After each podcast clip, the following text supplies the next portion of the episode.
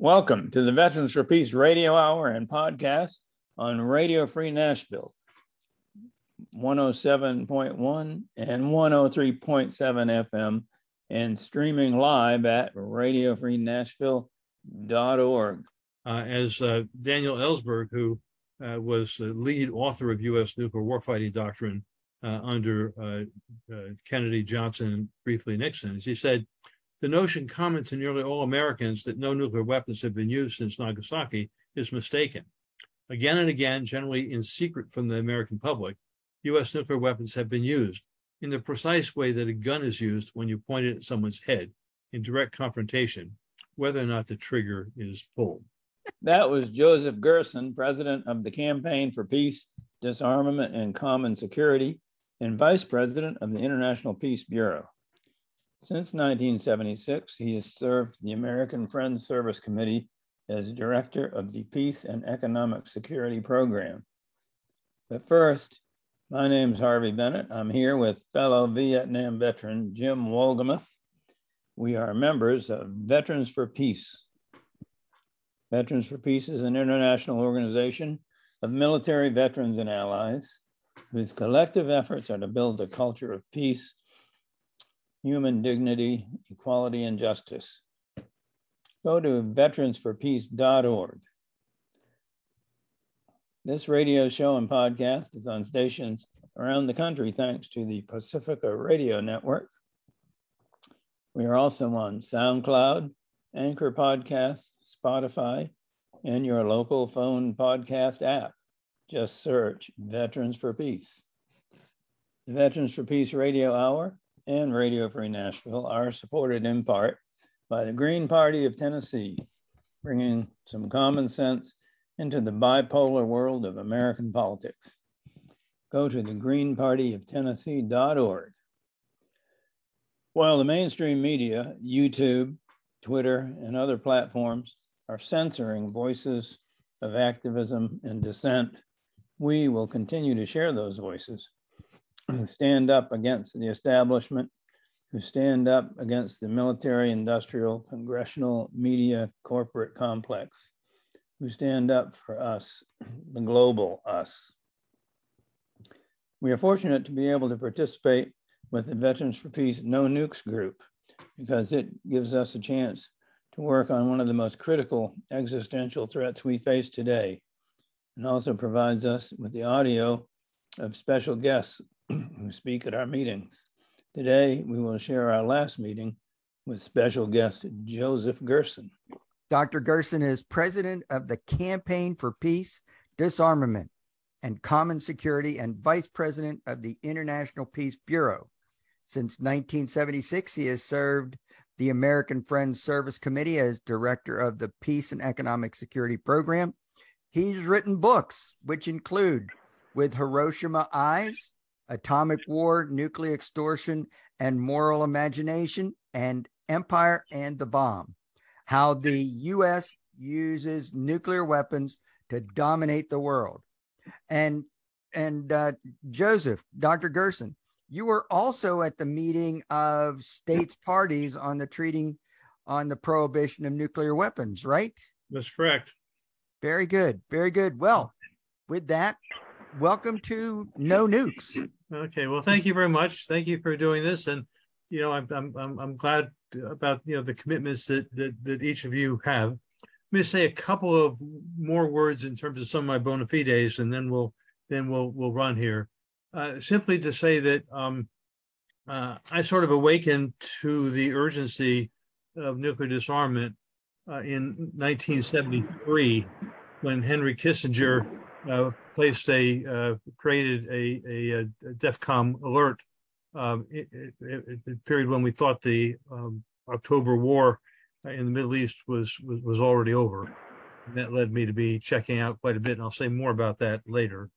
Uh, I was involved in about 1979, 80 in launching the nuclear weapons freeze movement, and then in 1983, with partners here in the Boston area, we prevented an effort to turn Boston Harbor into a nuclear weapons base, including working with the former operations officer of the uh, of the third of the third fleet, who came to Boston and testified about the Navy's history of nuclear weapons accidents.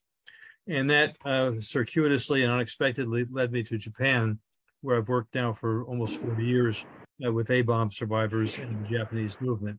A lot of what I'm going to be doing is kind of uh, analytical and historical, uh, but I wanted to kind of begin us with a sense of the urgency and take us into the heart of the issue. You know, the reality is that uh, we face daily the existential threat of, of, of, of, nuclear war could be created by accident and incident, uh, or even potentially out of out of uh, considered policy decisions. The, the, reality is that in the face of, of this threat, along with climate uh, climate threat, uh, it's it's really insane uh, for people not to be uh, addressing this, to be learning about it and doing what we can to prevent it. Uh, I, I wanted just to start with our with our headline today. Uh, you know, we know the FBI went into Mar-a-Lago, and the Washington Post is reporting that among the things that they went after were highly, highly secret uh, nuclear nuclear plans, nuclear doc- documents. Why on earth Trump would have them, except maybe for blackmail? uh, maybe as a danger of proliferation. We don't know, but just to appreciate on a daily basis now the the the kind of madness uh, that we that we face. As we start, I wanted to appreciate uh, the Vets for Peace Nuclear Posture Review. Uh, you know, Jerry, among others, was involved in, in launching it.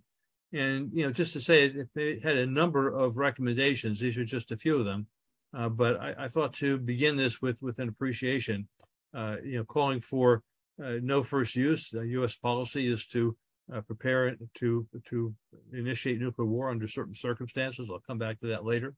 Uh, the president alone has the authority to to launch, even if he is uh, mad, and calling for decommissioning the the ICBMs and the the theater missile defenses.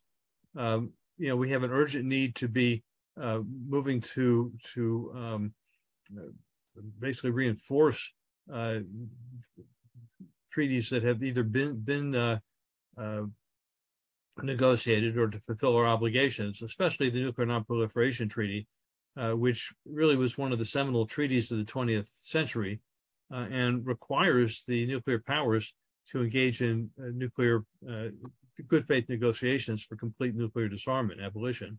The NPT review conference is taking place now at the United Nations, but the reality is that the nuclear powers led by the United States have been resisting their responsibility to fulfill that, that commitment.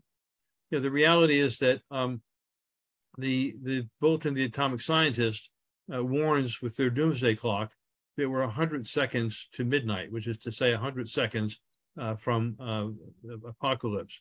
To put that in perspective, just in terms of how dangerous the situation is, uh, in 1962, at the time of the Cuban Missile Crisis, uh, when at the height of the crisis, the um, Kennedy Executive Committee, its members, thought the chances that we would have a, a nuclear exchange uh, were about 50 50. Uh, at that time, the clock was set at seven minutes to midnight. So, just to appreciate how dangerous the moment is. And as you can see here, this is in, in, in the uh, Peace Park in Hiroshima. Um, uh, Secretary General of the United Nations, Guterres, uh, reminded us that today humanity is just one misunderstanding, one miscalculation away from nuclear annihilation. We don't want to think about it. We want to go about our daily lives, uh, but this is the reality we face. Uh, many years ago, I was privileged to work with uh, Dr. Joseph Rotblat. Rotblat was the one senior scientist in the Manhattan Project, the project that created the first uh, nuclear weapons. Uh, he was the only one in that project to quit uh, out of moral considerations, uh, thinking that the, the, the development and use of the bomb was wrong. He, he became a Nobel Peace Laureate, and among the things he said was that in the long term, there are only two alternatives allow the possession of nuclear weapons to all states that desire them, which would mean inevitably nuclear war, or deny them to all states by eliminating nuclear weapons. And as he, he said, you know, why, why is such proliferation inevitable? He said, look, no nation is going to tolerate what it deems to be an unjust um, relationship of power, or in this case, terror. And you know, we see this at this point, among other things, with the concerns about uh, possible proliferation to to Iran, Saudi Arabia, Uh, and in the wake of the Ukraine war, there are demands in uh, Japan and in South Korea uh, to become uh, nuclear weapon states, or at least have U.S. nuclear weapons deployed in their countries. You can see here Article 6, which makes the commitment to, um, uh, to abolition. Um, one of the things I wanted to begin with is, you know, I think in our culture, in our political culture, the uh, the idea that the atomic bombs uh, ended the war, uh, Truman's lie that they saved know, half a million lives, uh, serves as I think the legitimizing myth behind the um, uh, development and, and and and threatened use of nuclear weapons by our country. Uh, General Eisenhower said the Japanese were ready to surrender. It wasn't necessary to hit them with that awful thing. Um, Admiral Leahy, chairman of the Joint Chiefs of Staff, opposed it, saying it was not necessary to use that barbarous weapon. Uh, and Secretary of State Byrnes, who was really Truman's mentor, later explained that we wanted to get through with the Japanese phase of the war before the Russians came in. There were multiple reasons for the atomic bombing, but the defining definitive reason uh, was to uh, try to prevent uh, the need to, to share influence with the Russians in northern China, in Manchuria, uh, or in Korea, all of which failed. Uh, these are uh, some pic two pictures from Hiroshima, one from the immediate aftermath.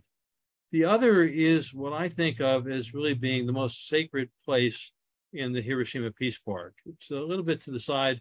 A lot of people don't know about it. It's it's a mound uh, with an altar in front of it, uh, and buried in that mound are the ashes of perhaps 10,000 people who were, were not identified uh, and who were incinerated by, by the bomb. Um, just by way of background here for people who don't know, in the uh, you know, most immediately, and then then over a little bit of time, uh, by the end of the year, seventy thousand people in Hiroshima had died as a result of the uh, A bombing, uh, and uh, many of the victims uh, wounded and poisoned by radiation died over the you know succeeding um, decades.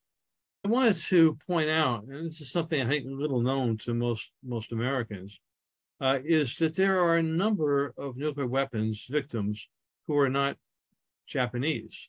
Uh, on the one hand, there were Koreans who were, in many cases, forced laborers in Hiroshima and Nagasaki. Uh, many of them died, but but others uh, became hibakusha. Uh, but also here in the United States, uh, many um, military you know, veterans, men, men in the military, women in the military, mostly men, uh, were, were exposed to, to radiation intentionally. Uh, soldiers were ordered to march into, uh, into the area of radioactivity. Uh, they wanted to learn uh, what the impacts of radiation would be on our fighting forces in, in, in battlefield use of nuclear weapons. So my friend Claudia Peterson uh, from Utah, her father and father-in-law both died of cancer from um, mining the uranium. Her uh, sister died of, uh, of, of radiation from from fallout from the tests, and this is her at the site of her son's grave. Uh, also died as a result of the of the radiation, and there are really many many thousands of nuclear weapons victims here, uh, but also in every other country uh, that that that has nuclear weapons in the process of developing or manufacturing them. Um, just to get a sense of the distribution of nuclear weapons, the United States and Russia uh, have about 93% of the world's nuclear weapons. Uh, but other nations, you know, have what, 300, 350, 165. Uh, you know, the launch of 160 nuclear weapons, uh, the, um, the, the um, climate scientist, uh, Robock at, at Rutgers University, tells us not only would kill you know, millions and millions of people, uh, but the uh, fire and smoke from it uh, would go into the atmosphere, would remain in the atmosphere for about 10 years, uh, and would result in a global cooling, uh, leading to famine across the Northern Hemisphere, with at least 2 billion people being vulnerable to, to death by, by famine. we tend not to think of NATO as a nuclear alliance. I mean, NATO, as some of you will know, has really become a global alliance. The this new strategic doctrine uh, calls not only for um, containing Russia, uh, but now also China. Uh, and we have two two new members, they're not formally yet, but they're joining, um, Sweden and Finland. Uh, and uh, you know, we have uh, U.S. U.S. nuclear weapons in what five or six of the Western European NATO members uh, under what's called the nuclear sharing program. This is basically designed in large measure to um, uh, prevent Europe from going its own way. Um, but you know, one of the conditions, and NATO is a nuclear alliance, uh, they had to to accept to concede uh, that they're willing to support the use of nuclear weapons as a condition for joining the uh, the alliance. Um, also, people should be aware that the United States is uh, on track now to be spending about two trillion dollars, a number I can't really fathom, uh, to uh, upgrade, uh, actually replace its entire nuclear arsenal uh, and uh, all of its delivery systems. so that means the bombers, the submarines, and the um, and the missiles. And of course, you know, they're not basically this this commits the United States uh, to maintaining nuclear weapons as the cornerstone of U.S. policy you know, throughout the 21st century. Other nations are also upgrading their other nuclear weapon states are also upgrading their nuclear arsenals, and we're in a period now uh, of increasingly unrestrained nuclear arms race, uh, very very dangerous. Uh, and in the context in the, in the wake of the um, Russian invasion of Ukraine, and the before that, the you know the U.S. basically renouncing every nuclear arms control agreement except for the New START treaty. It's absolutely urgently important that we find ways to engage in strategic dialogue with both Russia and China. Um, you know, the current crisis, uh, again, we've, we've become inured to the daily headlines, right? We, we learn about the um, artillery nature of the war, uh, uh, the Russians being slowed down, but, but gaining ground slowly. Uh, but you know, from the beginning, it's been clear that this is potentially a Cuban Missile Crisis in slow motion. So the, the Russian nuclear doctrine mandates the use of nuclear weapons uh, when the security of the Russian state is in jeopardy. Well, you know, we're in a period now, obviously, where Putin is the Russian state. Were the war to, uh, to be drawn out, say like the Afghanistan war, uh, which uh, bleeds Russian power and uh, influence and resources, uh, that could lead to a desperate action uh, to, to end the war, the use of uh, so-called tactical nuclear weapons to terrorize uh, Kiev uh, into, into signing to an, agreement. it's also possible if Zelensky or actually Biden have their way and Russian military forces face defeat, that they could also resort to the first use of nuclear weapons. That's very dangerous, obviously. Also dangerous is the fact that U.S. doctrine, and this is from uh, talking points uh, put out that, uh, in response to the uh, Biden um, uh, nuclear posture review. They, they didn't adopt the VETS nuclear posture review. This is the, the Pentagon's. The U.S. policy mandates the use of nuclear weapons, quote, when its vital interests and those of its allies and partners are threatened. So we need to understand, you know, Ukraine is certainly a U.S. partner, uh, and we're, as Kissinger said, uh, were the, the, the Russians to use nuclear weapons, the United States would likely re- respond in, in, in kind. Uh, here's, you know, the statement from Putin, uh, which um, there have been several others in which he's essentially threatened the use of, of nuclear weapons, and then he's backed off it. Uh, but it, it's it's it's been threatened, um, and what we what, what's been missing uh, is the fact that the United States has done this probably at least 30 times since uh, after the bombing of, of Nagasaki. Uh, as uh, Daniel Ellsberg, who was the lead author of U.S. nuclear warfighting doctrine under Kennedy, Johnson, and briefly Nixon, as he said, the notion common to nearly all Americans that no nuclear weapons have been used since Nagasaki is mistaken. Again and again, generally in secret from the American public, US nuclear weapons have been used in the precise way that a gun is used when you point it at someone's head in direct confrontation, whether or not the trigger is pulled. And he knows about it because he designed those policies. Uh, you know, I've learned a lot from Noam Chomsky over the years. Uh, and uh, some time ago, uh, Noam uh, did a kind of deconstruction of testimony by then U.S. Secretary of Defense Brown, uh, a, a, policy, a commitment which has been reiterated a number of times recently. Basically, as he said, uh, our strategic nuclear weapons system provides us with a kind of umbrella within which we can carry out conventional actions, meaning aggression and subversion, without any concern that it will be impeded in any fashion. Uh, so, you know, this is what we've done time and, and again, uh, and I'll, I'll go through the list uh, shortly. Uh, but uh, simply to say that this is what Putin has done, and with his nuclear threat, he managed to warn the West from, for example, establishing a no-fly zone over over Ukraine. so this is this is one way, anyhow, that they are used. Um, we you know, have the illusion uh, that uh, uh, you know the foundation of our nuclear policies uh, are deterrence. Uh, but uh, again, you know, we briefly had the honest um, defense policy guidance from from from the W. Bush administration before the criticism poured in and they pulled it down. It said the focus of U.S. deterrence efforts is to influence potential adversaries with to, to withhold actions intended to impact uh, U.S. national interests. Central focus of deterrence is for one nation to exert such influences over a potential adversary's uh, uh, decision-making process. So, you know, we've consistently used uh, our, our, nuclear weapons uh, to ensure our ability to control the sand, or rather the oil, under other nations' uh, sand.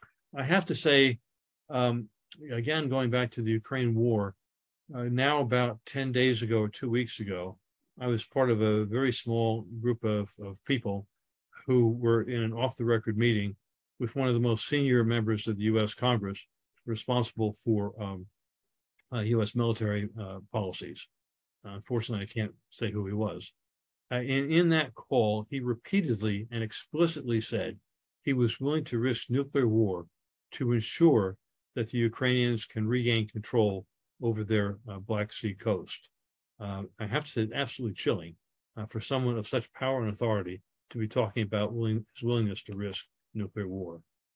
Uh, and the dangers are real and they're increasing.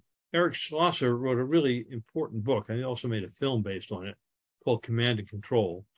And what he points out is that uh, we have a long history of accidents, of miscalculations, during the Cuban Missile Crisis, we had insubordination. Uh, there's the danger of cyber hacking, uh, terrorism, and failures of, of deterrence, all of which could trigger a, a nuclear war. Uh, again, uh, uh, but during the Cuban Missile Crisis, we had at least two two circumstances in which military officers violated uh, the, the, the, the orders of the Kennedy administration. We tend to think that uh, presidents and, and governmental leaders have total tro- control over their nuclear weapons. But at one point, uh, a general uh, increased the level of the nuclear alert in a way that was secret to the US people, uh, but could be seen by the Russians. it was his way of trying to rub their noses in it, but it, it risked you know, a, a, a, an unknown response on their part. The other, of course, uh, took place at a time when there was uh, an order, negotiations were, were underway between Kennedy and Khrushchev.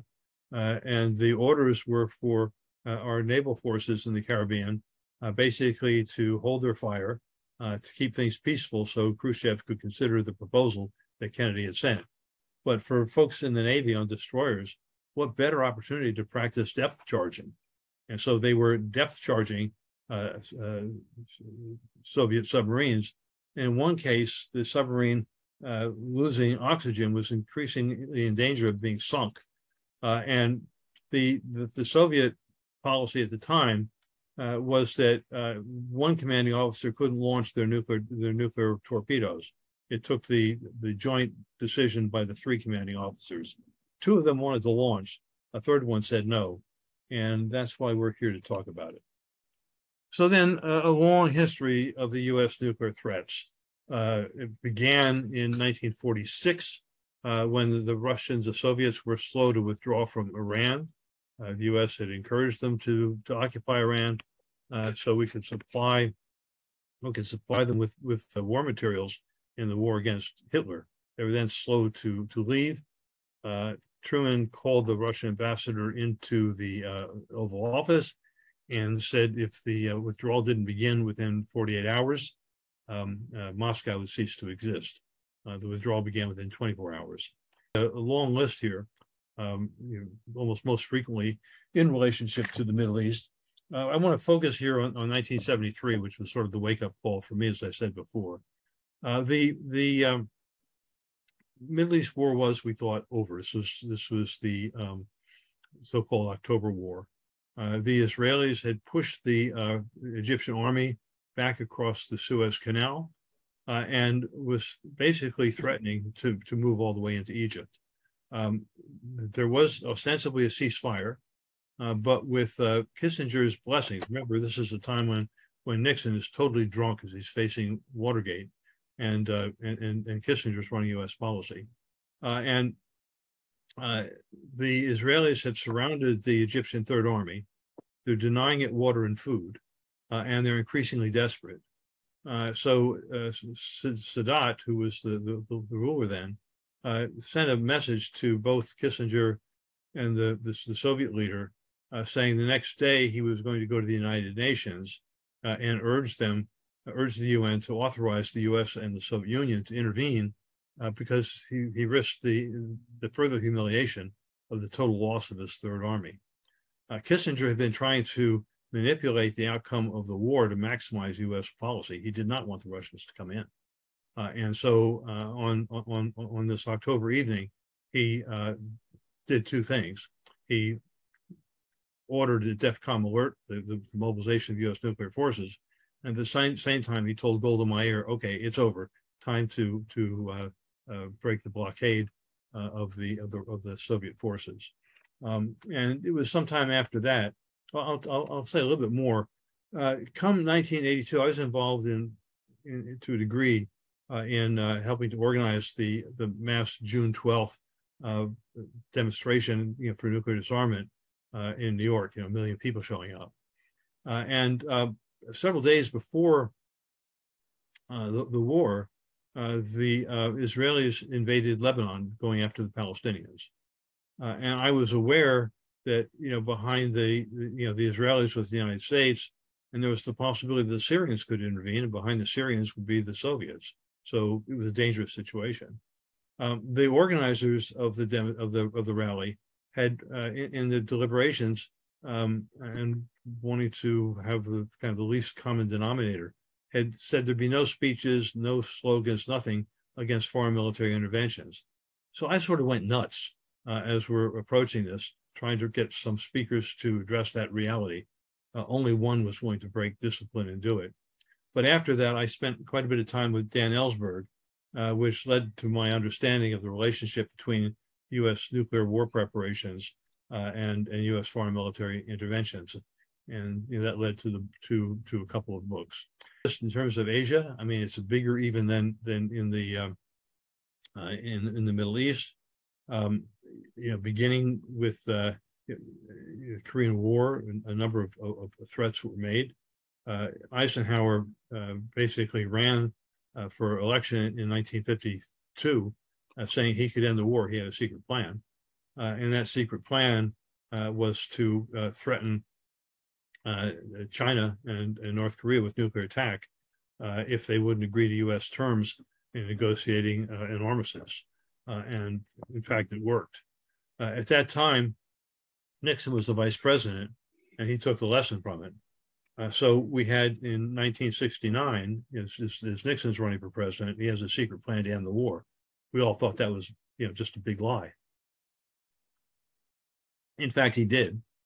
It was called his November ultimatum, uh, and he sent word uh, to to to the the Vietnamese uh, through several interlocutors, uh, saying that if they you know, weren't willing to uh, basically agree to an end to the war on U.S. terms, uh, we would either hit them with with nuclear weapons or or destroy their their dam system. again, secret to the American people, uh, it was a massive mobilization of nuclear weapons. Um, uh, we had U.S. nuclear weapons flying up and down the, the Asian coast and along uh, the, the Russian coast, Soviet coast. Uh, we had nuclear weapons even based in, um, in, in, in, civilian airports like the Logan Airport here in Boston. Uh, B-52s lined up on runways, armed with nuclear weapons in a way that the, the, the, the Soviet surveillance could see. It went on for 29 days. Uh, and finally, the military intervened and said, we can't maintain this level of mobilization uh, without, uh, without an accident uh, taking place. Uh, and you know, there were several other occasions you can see here uh, when the U.S. Uh, threatened nuclear war during the, the, Vietnam War, and you know the, the, Vietnamese didn't blink. Um, we also had a number of additional cases in relationship to um, Korea and three in relationship to, to, China. And it's those nuclear threats to Korea which you know, which have driven the um, North Korean nuclear program. and then again, those threats didn't end with the end of the Cold War.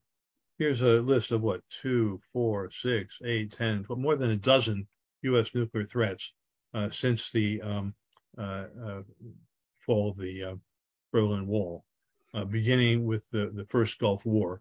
Uh, and again, used in the way that I described earlier, the in the two wars against Iraq, the nuclear threats were made to prevent Saddam Hussein from using chemical weapons or otherwise attacking U.S. forces as they were being um, assembled. Uh, you know, the we, we now have the, the, you know the nuclear deal with Iran that we're trying to save, uh, but in the negotiations, Obama, you know, the the, the great peacemaker, uh, repeatedly said all options are on the table. Uh, when a nuclear power says all options are on the table, it means all options are on the table. Other nations have also made nuclear threats, not nearly as many as the United States, uh, but you know Russia maybe couldn't even pull it off during the Suez War in 1956. 1973, uh, Israel, uh, Golda Meir, uh, threatened the use of the so-called temple weapons. India and Pakistan, uh, the Chinese um, uh, during the um, previous Taiwan crisis, and North North Korea and Russia more recently. Um, a number of lessons here from the Cuban Missile Crisis. Uh, that political and that you know one of the things that it's just as we think about the possibility of uh, of an incident, say, growing out of the um, provocative actions taking place around around Taiwan, um, you know, U.S. and and, and Russian or uh, Chinese warplanes were very you know their their their their war their warships in close proximity. If you have an incident as you did actually when in the beginning of the, of the Bush W. Bush administration. Uh, you know, the nationalist forces pushing for responses can go out of control. They can force leaders to make decisions that they might not otherwise uh, otherwise take. Um, yeah, and then just to say that looking at the increasing danger we have at the moment, uh, the U.S. is now in the process of um, upgrading, actually putting in a, a new series of um, uh, nuclear weapons, uh, intermediate range nuclear weapons uh, to be based in, in, Europe. This is the B61-12 uh, uh, warhead. This is a warhead that could be, it, it's, it's, its power can be dialed up and down. so it could be 11 times more powerful than the Hiroshima bomb, or it could be only a fraction of the size of the Hiroshima bomb.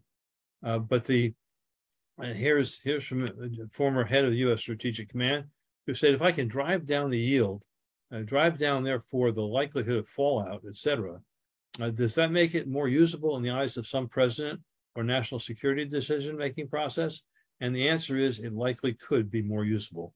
So we face at the moment with these uh, low-yield nuclear weapons also being deployed into the Pacific of increasing the likelihood that in a crisis, a president might order their order their use. Um, and here's uh, William Perry, former Secretary of Defense, who has been arguing against the deployment of the new uh, uh, air-launched cruise missile uh, for the for the same reason. Um, you know, we have the uh, obviously the the increased danger in in Europe, uh, and um, one of the things I want to stress here is that Taiwan has become really the geopolitical center of the struggle for world power. It's become the hinge. The stakes over Taiwan are enormous. Uh, the um, you know, the, the history is complex. Uh, Taiwan has become a, um, a democratic society. Uh, it's been separated from China for 125 years, uh, which is long enough for a, uh, a, a, a, unique culture uh, to, to, to develop. At the same time, from the Chinese perspective, uh, those 125 years were the result of foreign interventions, an expression of the humiliation that China suffered for more than 150 years. and part of uh, the, the process of China restoring its dignity uh, is is is reunification with Taiwan, um, and you know, very very powerful uh, nationalist forces in China pushing for that.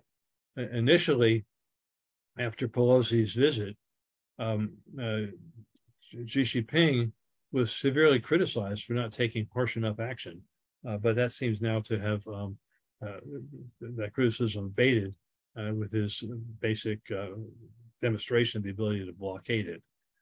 Why do I say it's the hinge of empire?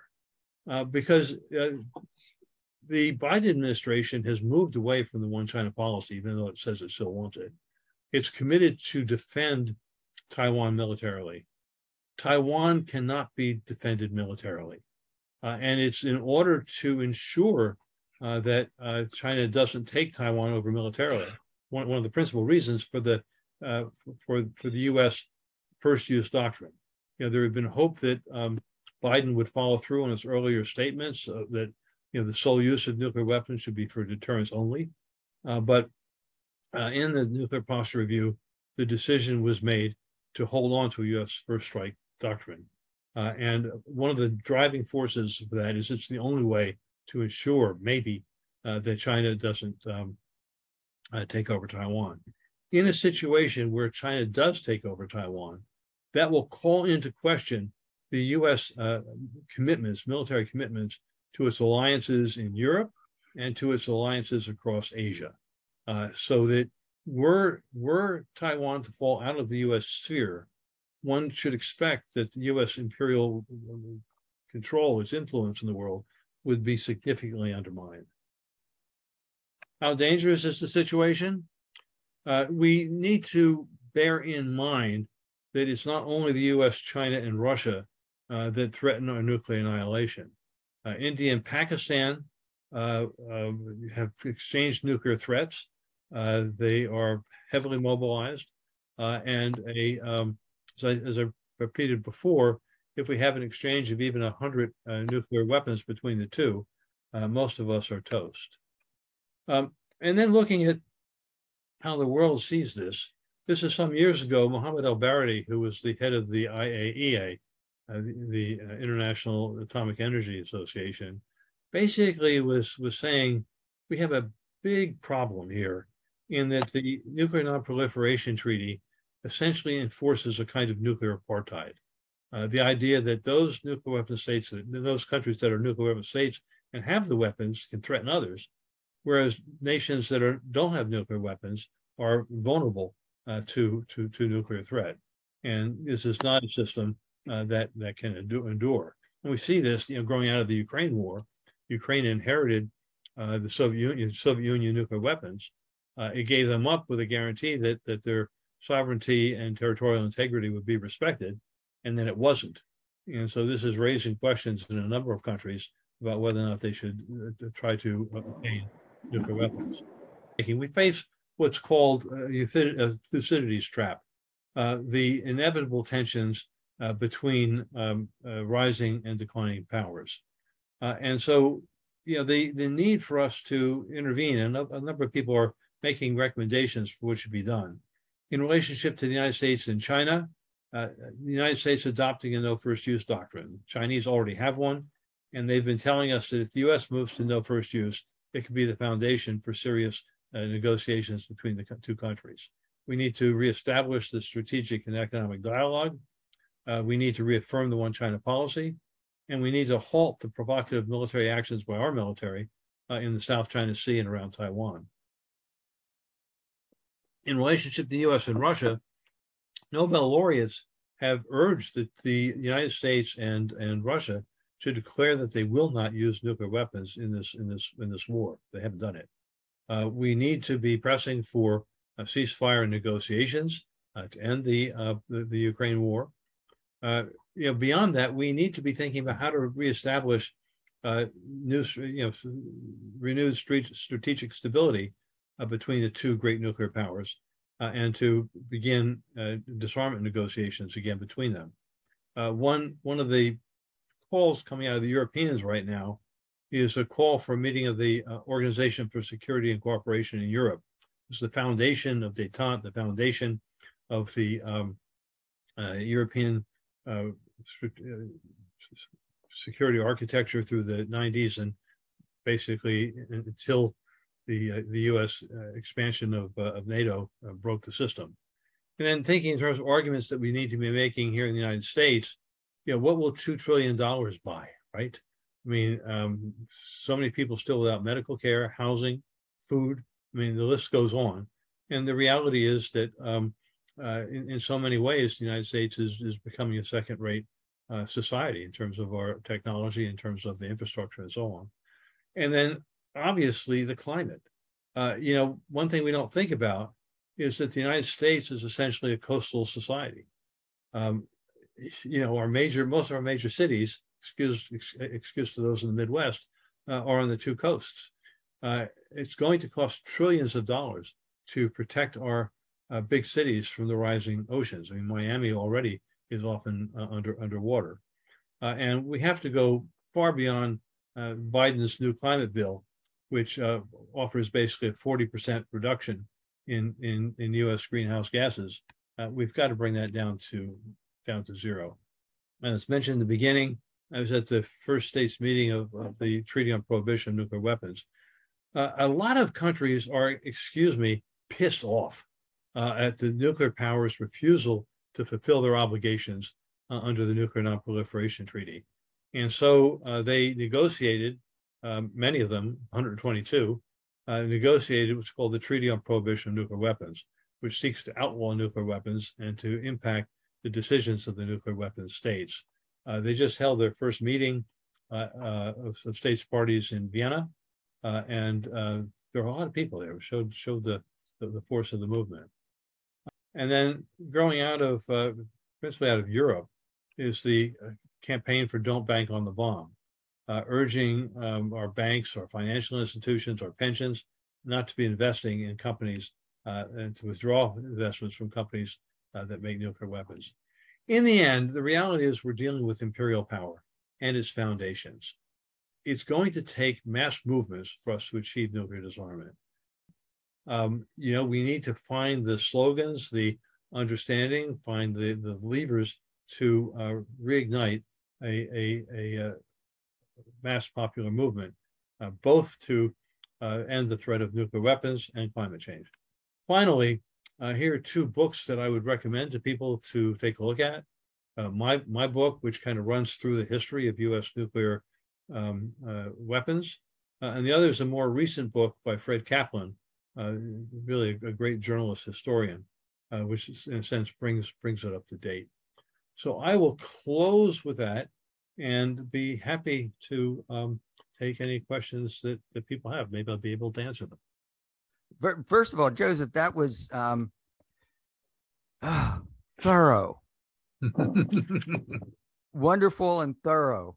And uh, you know, we've been we've been um, Harvey and I've been doing some shows, and we had Jerry on, and we've been talking about how do we talk to our neighbors about uh, nuclear weapons and uh, the danger that we're facing right now. Maybe I'll just ask you a question. So I'm, I'm not sure I, I have the answer to that. You know, I mean, among other things, having been to Hiroshima and Nagasaki as many times as I have, you know, the, the reality of it just so absolutely deep in my bones. Uh, but I think one thing, one way is simply to begin with questions rather than to be preaching at.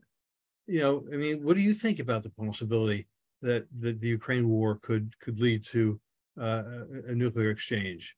Or, you know, weren't you surprised to find out that, that Trump had nuclear secrets unauthorized at Mar-a-Lago? And do you have any idea what he might have been doing with them? I mean, just to open the conversation, maybe through questions rather than than, than, speaking at. Mm-hmm. All right, very good. So we have to leave it there. But I wanted to share those books that Dr. Gerson referenced first before Harvey and I talk about what we've just heard. Uh, the first book, Empire and the Bomb by Dr. Joseph Gerson. And then there is The Bomb Presidents, Generals, and the Secret History of Nuclear War by Fred Kaplan. So we didn't have time to share all the Q&A, but Harvey and I did reflect on Dr. Gerson and then added some Kissinger fuel to the fire. Well, Harvey, that was Joseph Gerson. Yeah. What do you remember? What stood out? I know there was tons and tons of information. There was so much there. Yeah. I think the uh, weaponized our nuclear weapons without having to, uh, since we're Hiroshima and Nagasaki, we haven't had to drop one, but we've, but we've, uh, we've, uh, you know, exploited that fact that we did drop them mm-hmm. on, you know, on civilians. I mean, these were not even military targets, you know. There exactly. were no military targets left in August of 1945. and it's become clearer and clearer over the decades that uh, we have, have seen our nuclear weapons as something we can use to coerce, to uh, terrorize, to threaten countries that don't do what we want them to do. Exactly. And that was the thing that stood out for me too when he, he talked about, yeah, we we haven't dropped them, but we have used them. And he gave that example of just like somebody pulling a gun on you and putting it right to your head. Right. And, and not pulling the trigger. Right. I think that was a great analogy on just exactly what we've been doing. We've mm-hmm. been putting the gun to the heads of the mm-hmm. people in so many countries. Mm-hmm since Nagasaki. So, and they and, know and, we're capable of doing it. You bet. Because we did it. We've done it. I mean, so and and the list, the specific list of the specific instances he knew about, and you know, we know for a fact. I mean, Joseph is very smart and he's very in tune. But if he knows about these in particular items, there's got to be twice as many maybe. and I didn't. I never knew about most of the ones he even t- talked about. I know, I know. So it was. So it's not like we publicly threaten. We use diplomatic channels to threaten. Yeah. Or we use third parties, you know, intermediary countries to pass the message on. Exactly. If it's mm-hmm. on the table, that means it's on the table. Right. When we say everything everything is on the table. They people know what that means. That's right. That's Obama right. said that Nobel Peace Laureate. Obama. Thanks, Obama. Yeah, right. So, but you know, um, we've we've done a lot with this nuclear existential threat that we're facing over the last, I don't know, since the probably the Ukrainian war began. Mm-hmm. Um, and uh, and when we were talking about the treaty on uh, prohibition of nuclear weapons before, so people might think we're consumed by it, but one of those things where we've really got to pay attention because we are, uh, I think, in a really really dangerous point, especially with the continued little drip drip drip of escalation. It's it's more dangerous than the average American is considering now, especially as the NFL gets going. I mean, that's where you know we distract. Okay, so how are things going? So, um, I I thought I found an article. Well, I was referred to an article by uh, Caitlin Johnstone, and I think you saw it too. Yeah, yeah. And it's one of those articles where you're thinking it's an article that she is commenting on another article. yes. And Wall Street Journal. she says Mr. Kissinger Henry Kissinger sees today's world as a, as verging on dangerous disequilibrium.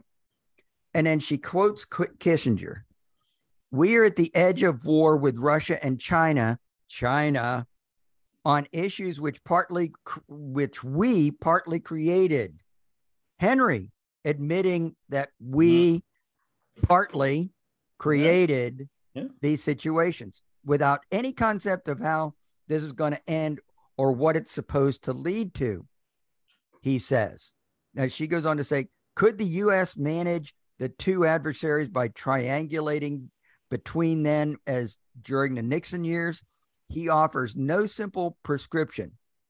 Kissinger goes on to say, you can't just now say we're going to split them off and turn them against each other.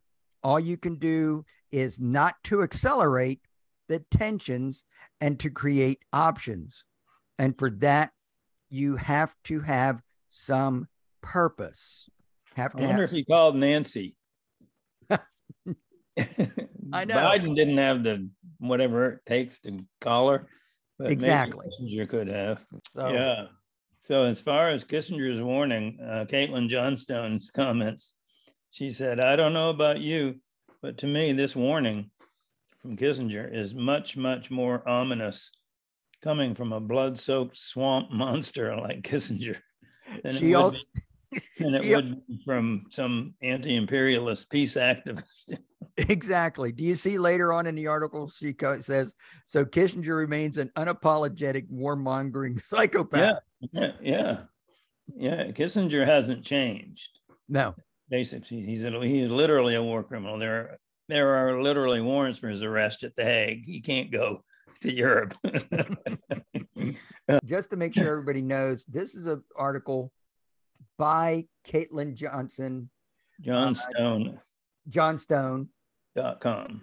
Dot com. And it's dated August 14th, today. 2022. In other words, today, because we're recording this on the 14th.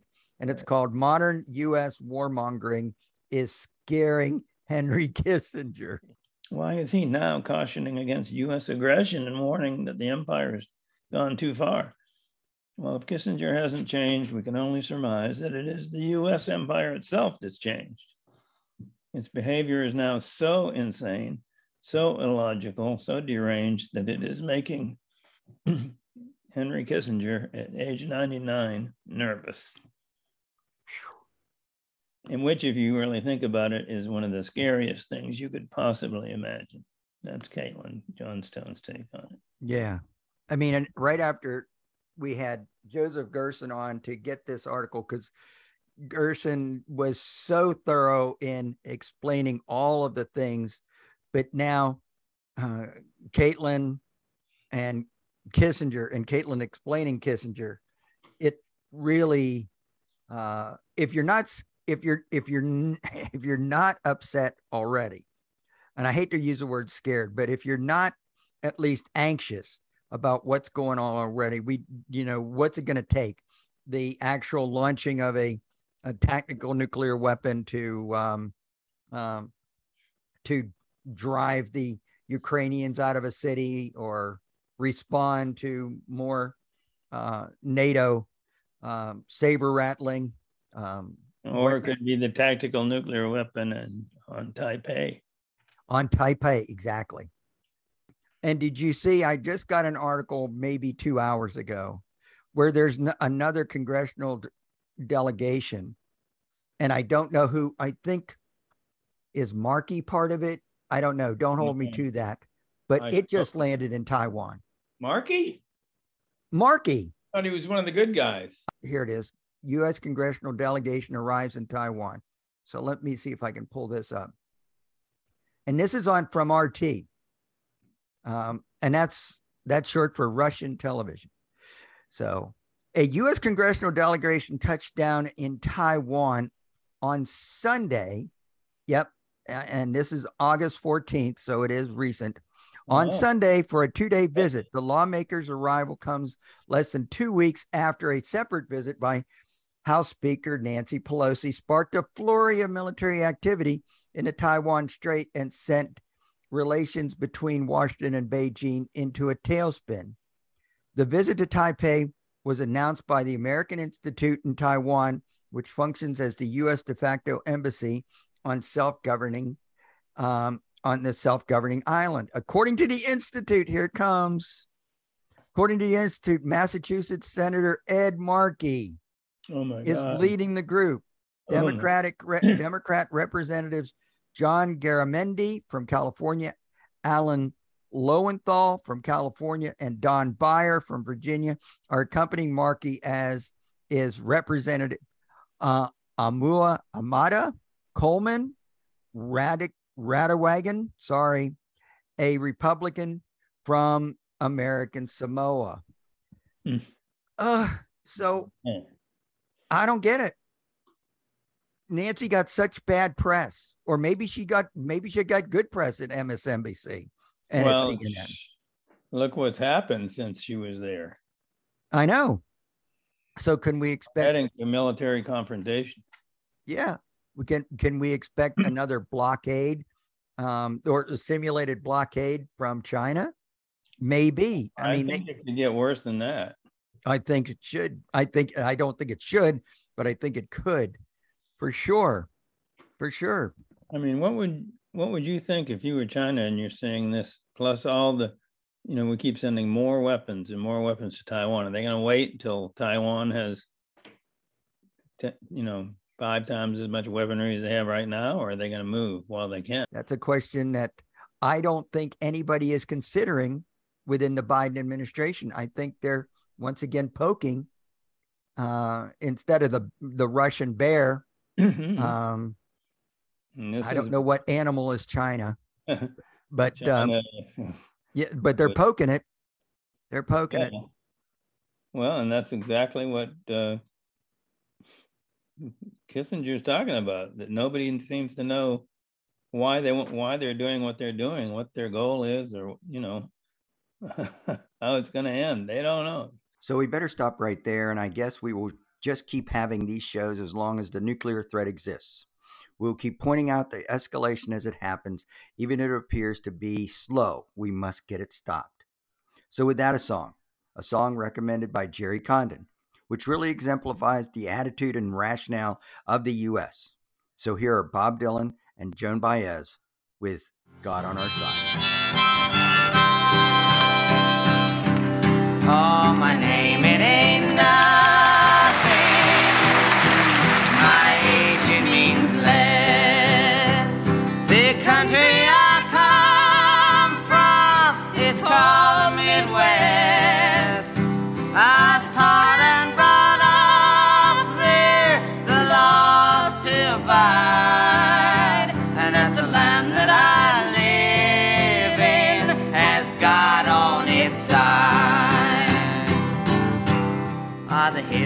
Books tell it, they tell it so well. The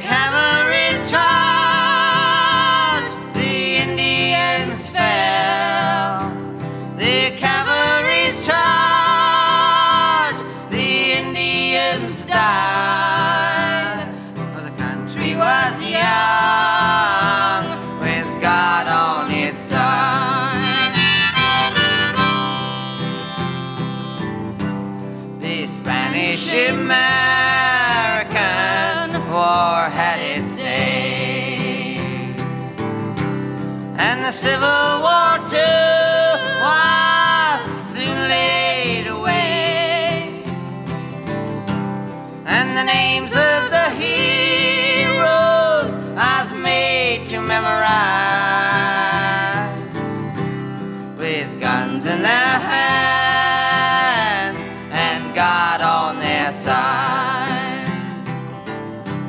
The First World War,